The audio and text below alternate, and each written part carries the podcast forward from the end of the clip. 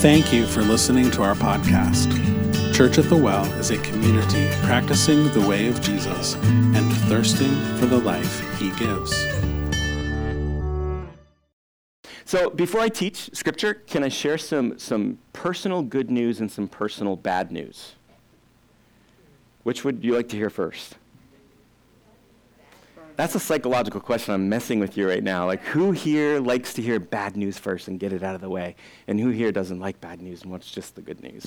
Um, here, here's the good news. No, I'll start with the bad news. So, the, ba- the, the bad news is uh, after Christmas, I contracted COVID, and I'm three weeks past getting COVID now but still have some like lingering effects. My chest still feels heavy. I'm still coughing once in a while. So if I cough today, like just know that. I went to my doctor on Friday and got all checked out, and she was telling me, yeah, some people have these lingering effects that can go a couple months, and so I'm praying that it won't go that long, because this is kind of an uncomfortable time to be coughing right? you just don't want to go to work or go to a coffee shop or go to the store or hang out with people and you start coughing and they're like, whoa, dude, get away. I almost want to wear a sign. Here's when I contracted COVID, here's the date. I'm uh, double vaxxed and boosted. You know, you just want to do that. And, if, and for you who've had COVID, you know what I'm talking about. Um, so, yeah, I'm just praying and believing God for that. But that's kind of bad news that I got this week. Now I'm going to share the good news I got this week, personal good news. So I've been a, a long time Cincinnati Bengals football fan for 40 years, since I was 10 years old. And, and it has been 33 years. My jealous friend just got up to leave, but that's okay. We have, there's grace for you here, man. Um, for 33 years, my team has never been to an AFC championship game. The, the, last time they were, I was a senior in high school. And they, they won yesterday and made it to the AFC championship game. And so this is good news slash disclaimer. Next Sunday, they have the biggest game they've had in 33 years. I will be wearing to church. I know pastors aren't supposed to do this. I am going to be wearing a Bengals jersey and a Bengals baseball hat. I'm not preaching, so the board's not going to fire me. But I'm going to be wearing that in, in, in celebration and prayer. And I don't know, it'd be great if some of you could fast for that. I won't be fasting, but if some of you could do that, uh, that would be really meaningful to me. Okay, let me jump in and, and teach some good news of Scripture. So today we're going to continue our sermon series on 1st and 2nd Thessalonians. And these were letters that were written to the church at Thessalonica by three pastors, Paul, Timothy, and Silas. And when we teach Scripture this way, when we walk through a book of the Bible, verse by verse, uh, there are oftentimes themes that develop and unfold and they move towards something, and so they build as you go through the book. And it can be advantageous to know what was shared in the previous chapters when you're covering the new chapter. And so before we, we dive into chapter four today, which is a pretty challenging chapter, um, it's important we first rehearse what was laid out in the previous parts of this letter because it's, it's going to lay the groundwork for what's going to be shared in chapter 4. Now, in the first chapter, Paul, Timothy, and Silas commend the church at Thessalonica uh, for their faith, for their hope, for their love. They, they say this about them that, that you've become an example to all the believers in Greece. And so the church is really crushing it in a lot of ways. Remember when Ian introduced this series a few weeks ago? he said that 11 times in these letters, Paul, Timothy, and Silas say these words You already know. And so this church is really doing, already doing a great job of following Jesus, of engaging in the mission of Jesus, living as his disciples. But these three pastors also want the church to continue to grow in their faith right? Because they understand that, that following Jesus isn't static. Following Jesus is a lifelong journey. That our spiritual growth, development, and, and maturity is a process, and we're constantly being shaped, informed by the Holy Spirit. He, he's constantly filling in the gaps of our faith, right? We read that last week in chapter 3. And in chapters 2 and 3, these three pastors, Paul, Timothy, and Silas, they write about how they had become such close friends with the people in Thessalonica, specifically the church at Thessalonica. And they say this that we didn't just share the good news of Jesus with you, we shared our very lives with you. And so there's this evidence of this really close bonding, this really close friendship that had developed. and the reason that they're doing this, the reason they're discussing and rehearsing their relationship, is because they want the Thessalonians to know this that everything they're teaching comes from a place of friendship. It comes from a place of care. It comes from a place of concern in relationship. And I think the church at large today can learn a lot from that. We can learn a lot from this letter. See, when, when I know someone who relates to me as a friend, and they care about me and my well being, and they're concerned about me, I'm way more willing to listen to what they have to say. Because they've earned the right to speak into my life. You know what I mean by that? It's one thing when a stranger comes up and challenges you, you take it different than when a friend, somebody who really cares about you, challenges you. Now, I may not always like what is said. Sometimes it can sting a little, especially if I'm being corrected in my be- be- beliefs or behaviors. Um, but I'm more prone to listen. Can I tell you an embarrassing story about myself? so, when I first started out in ministry, I was in my early 20s, young and foolish. I'm still young and foolish, right? But I was more young and foolish then. Just, I was just new. I was just learning. And um, I had this friend named Molly, and she helped me in uh, the youth ministry that I was coordinating and running. And Molly had an older brother who was severely disabled and had special needs. Um, I only had, I think, one child at that time. My, my oldest son, Jared, he was just a little guy. And, and this is really embarrassing, but back then there was a season of my life when I would say this phrase that's so retarded it's so embarrassing to even say that. Like, I feel the shame even in saying that. But I, I said that often. And one day, my friend Molly, her and I were kind of getting ready for our youth night, and, and she said, Hey, I, I know you don't mean to do this, but when you say that, it's really offensive to me. Because I have an older brother and he's called that. And, and, I've learned so much from him, and, and God has used him in so many ways. And that term, the way you use it, is just so demeaning. And, and here I am now, years later, I have a son with special needs, with cognitive delay. Back then, I, I didn't. I didn't know, I didn't understand. And I was able to listen to my friend Molly because I knew she cared about me. She wasn't coming from a place of judgment or condemnation. She was challenging me, right? But it was because she wanted what's best for me. And, and I share that story to say this. When we read chapter 4 today, it's important to know where Paul, Timothy, and Silas are coming from. Because they're coming from a place of genuine care and friendship. Right? They want their friends in Thessalonica to live into their calling. They, they want God's very best for them. So let's dive in and read 1 Thessalonians chapter 4, verse 1. Finally, dear brothers and sisters, we urge you in the name of the Lord Jesus to live in a way that pleases God, as we have taught you. You live this way already. See, they're, they're already disciples of Jesus, they're already crushing it. And we encourage you to do so even more. For you remember what we taught you by the authority of the Lord Jesus. And so they, they start this chapter out by saying the things that we're teaching you didn't originate with us. They came from our rabbi, they came from our Lord, they came from Jesus. And in chapters 2, they say the same thing this way. They say, When you received his message from us, you didn't think of our words as mere human ideas. You accepted what we said as the very word of God. And so they're prepping the Thessalonian Christians for what's coming next in this teaching because they're going to address something immensely intimate and personal. They're going to address the topic of sex and sexuality. Now, before we dig into this next few verses, I want to give a caveat. And here, here it is.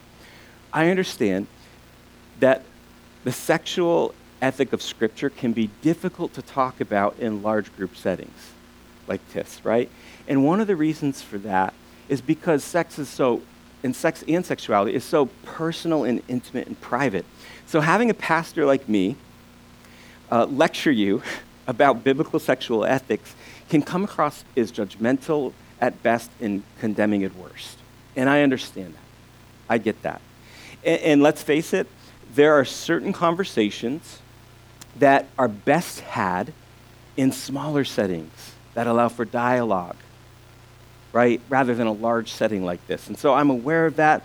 Um, as I cover this next part of chapter 4, I'm going to do so carefully because I, I, I, I see this about Jesus. See, Jesus didn't do most of his teaching in church like I'm doing today.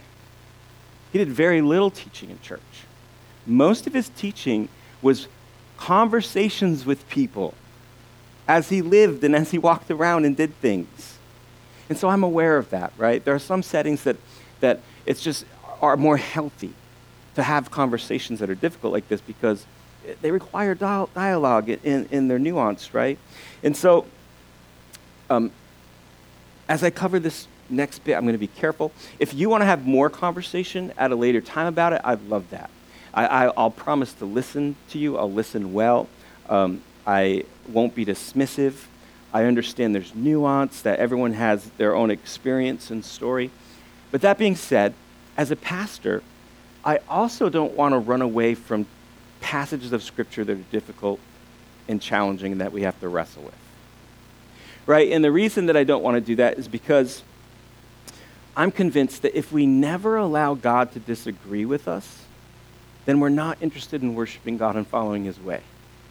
We're only interested in worshiping and following our own way. Right? If we never wrestle with the parts of Scripture we don't like, then we're simply creating a God made in our own image. And a lot of times as Christians, we, we that's just, it, it's easier to do that.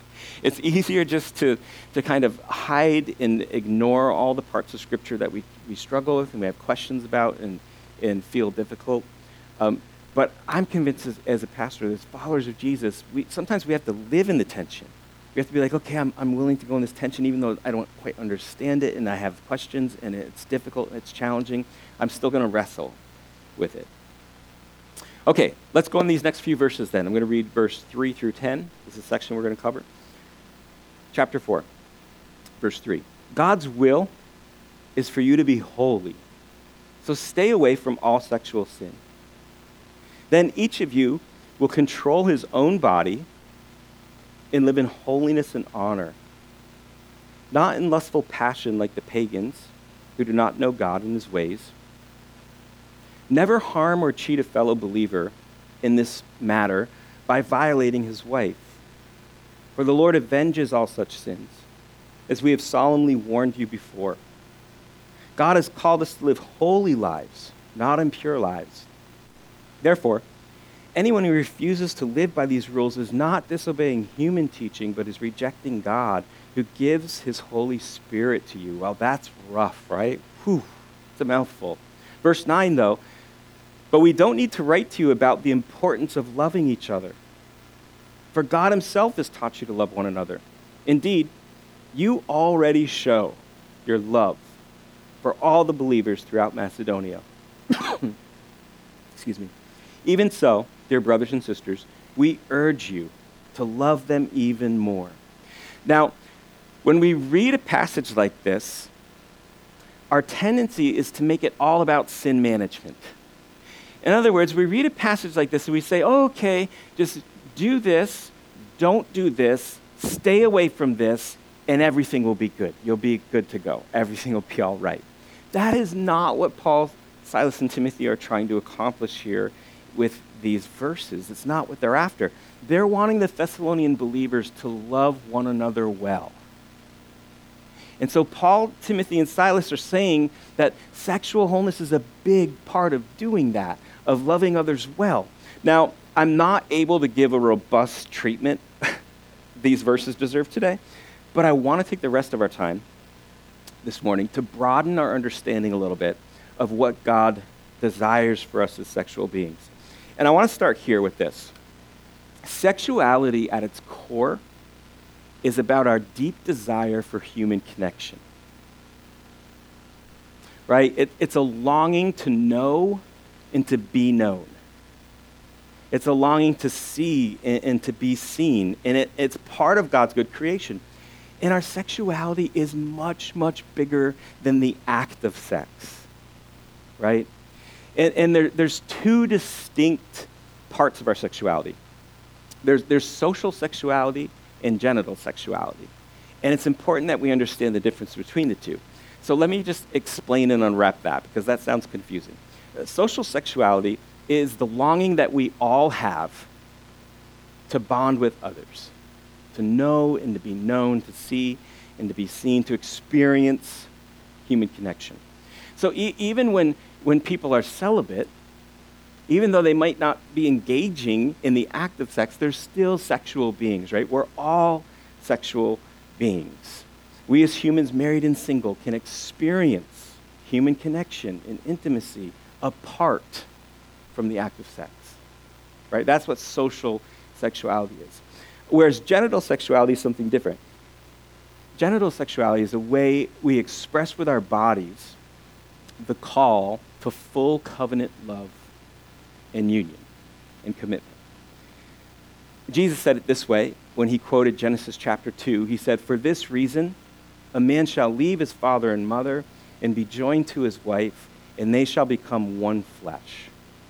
And so it's important that we don't mistake social sexuality with genital sexuality for this reason. Because if we do confuse those two things, we will run toward genital sexuality when what we're really wanting and needing is social sexuality. Let me rephrase that. We'll run to, to, to the act of sex when what we really are desiring and longing for is to connect with other humans, to bond, to, to see and be seen, to know and be known. And, and we see that, right? We've maybe even have experienced that before, where we think the only way to feel bonded to another human being, the only way to feel connected is through this act of sex. And that's why it's important to know those two distinctions, right? That, that you, you can, it's, it's possible to not engage in the act of sex and still connect to humans, right? To, to have that bond and, and to, to know and be known. Okay, the second thing and I'll tie these two together in just a minute, that's important in this conversation, is, is that God is a covenant God. And so covenant just means a promise made between two parties. And all throughout human history, all throughout the entirety of Scripture, we find God making covenants with people. In fact, there's a whole school of theology called covenant theology. Has anybody ever heard of that term before? A covenant theology, and what, what that espouses is that that we can learn about God and how he relates to the world and how he relates to creation and how he relates to people by looking at all the covenants in Scripture. So there's seven or eight primary covenants in Scripture, and then there's all this other covenantal language that's used. And so if God is a covenant God, if he's a covenant making God, it only makes sense that, that he would want um, his creation, us as people, um, to be, have covenant part of our relationships as well. And so, one of the reasons that, that God gives us the marriage covenant is to provide us with this powerful, nurturing safeguard for the most intimate relationship we'll ever have. Right? It's why he, he gives us that. And so, Paul, T- Timothy, and Silas in this passage, they're telling the Thessalonian believers sexual wholeness is a massive part of loving others well. And God isn't trying to be a cosmic killjoy when he gives us boundaries for, for sex. They're, they're about loving others well. And so, what I want to do just to wrap up this section is I want to share with you um, six formative truths to remember while we're pursuing sexual wholeness. And these come from uh, Pastor Rich Villodas, who is the author of the book, The Deeply Formed Life. And I think we have a slide up to, where we can kind of walk through these together. Um, I was able this last week, I was supposed to be in Orlando this last week at a, a conference. Our church is a non denominational church, but we belong to a network of other churches. And, and, once a year, we have a national gathering, and it's in Orlando, and it's it was last week, but of course with COVID we had to move to Zoom. And so I did a whole bunch of hours of Zoom last week. It wasn't Orlando. Um, but one of my favorite pastors, Pastor Rich Villodas from Queens, New York, did six of the sessions. And he's the author of this book. And one of the sessions was this topic. And so I was taking notes furiously as knowing, hey, I'm going to be teaching on this on Sunday. So I want to share these with you because I just found them incredibly encouraging and healthy. And, and, and, this is six formative truths to remember while pursuing sexual wholeness. So we'll just walk through each one and, the, and then uh, we'll pray together and close.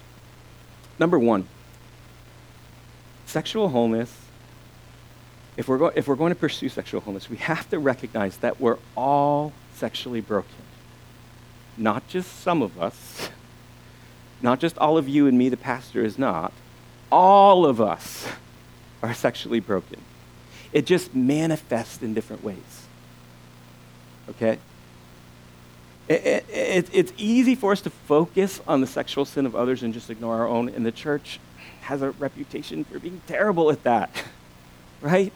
Just poking out all the sexual sins of everybody else, but not recognizing that we're all sexually broken.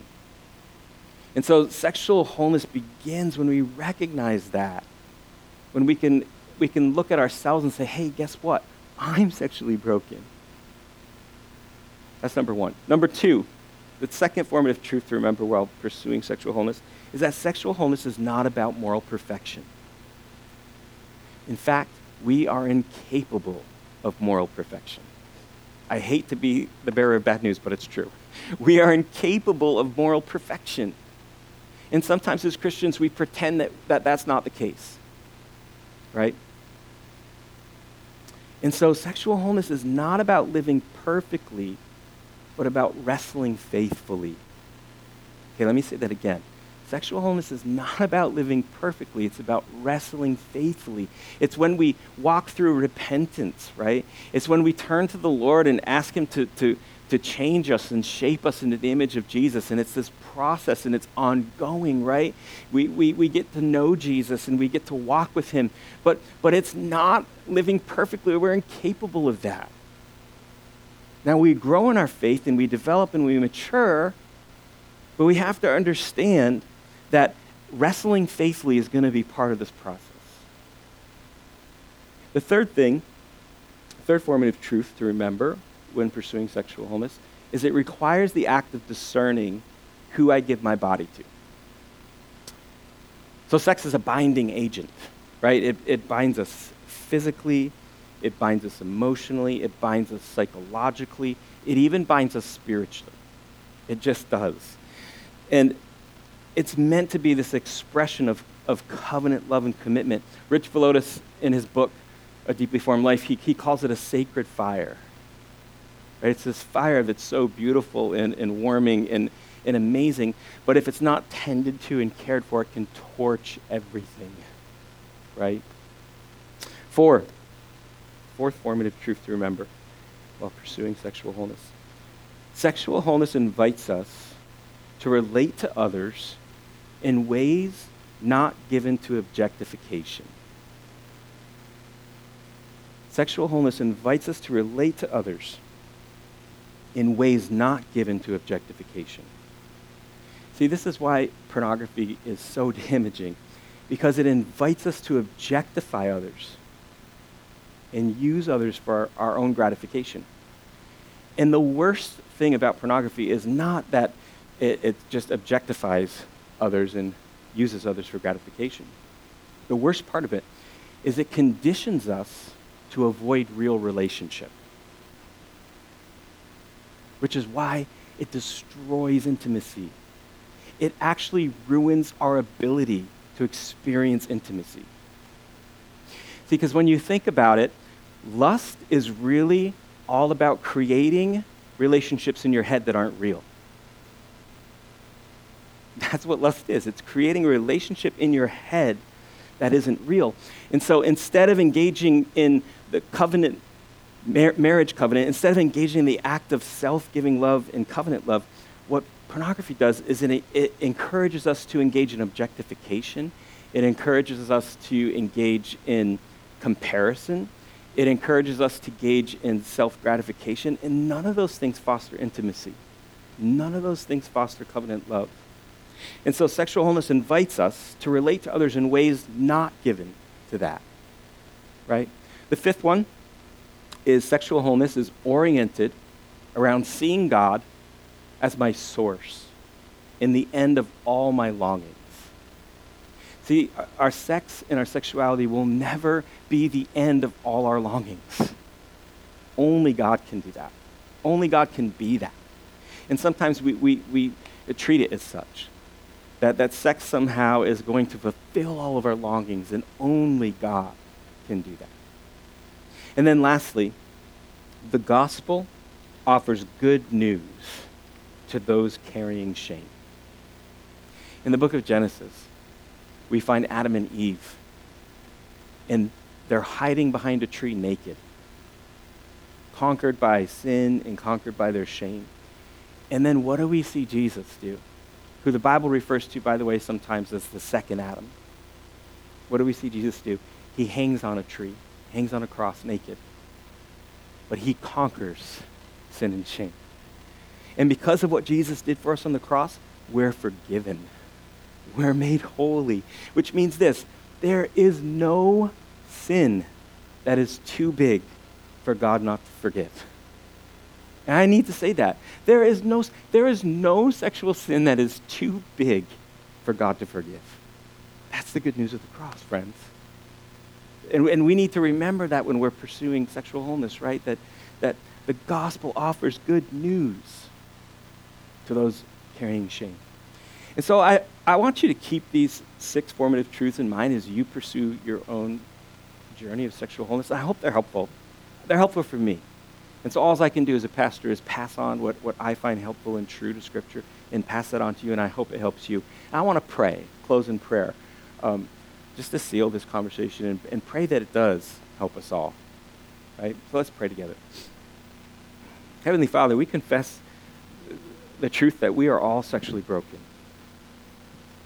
We are all in need of sexual wholeness. And I'm so glad that Paul, Timothy, and Silas is were able, in the, the context of friendship, to, to share this with their friends and to encourage them in it and to challenge them in it.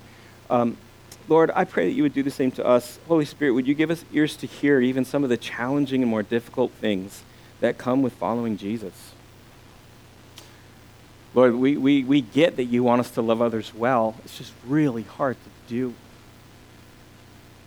It's just broken people. But God, we, we want it. We want to want it. And we want your spirit to walk with us and, and to help us and to encourage us. And we're so thankful for the forgiveness that we have through the cross in Jesus and that he, he conquers our, our shame. And uh, we're so grateful just to have um, a community of believers where we can be real and honest and authentic about our struggles, but, but still pray for one another, encourage one another, and lift, lift up the, the name of Jesus. And, and Lord, we're doing our best at that today. It still feels feeble it still feels weak. But Lord, you see our hearts, and, and you see where we are. So I ask that you would help all my brothers and sisters, help me, myself included, as we uh, pursue sexual wholeness in our lives. Not for the sake of, of uh, sin management, but for the sake of loving others well. So, Lord, would you do the work that only you can do? We'll trust you. We'll do our best to listen. We pray all this in the name of the Father, the Son, and the Holy Spirit. Amen. Amen. You're listening to the official podcast of Church at the Well in Burlington, Vermont. For more information about Church at the Well, including gathering time and location, events, and how you can financially support the podcast, please visit us online at www.wellchurchvt.com.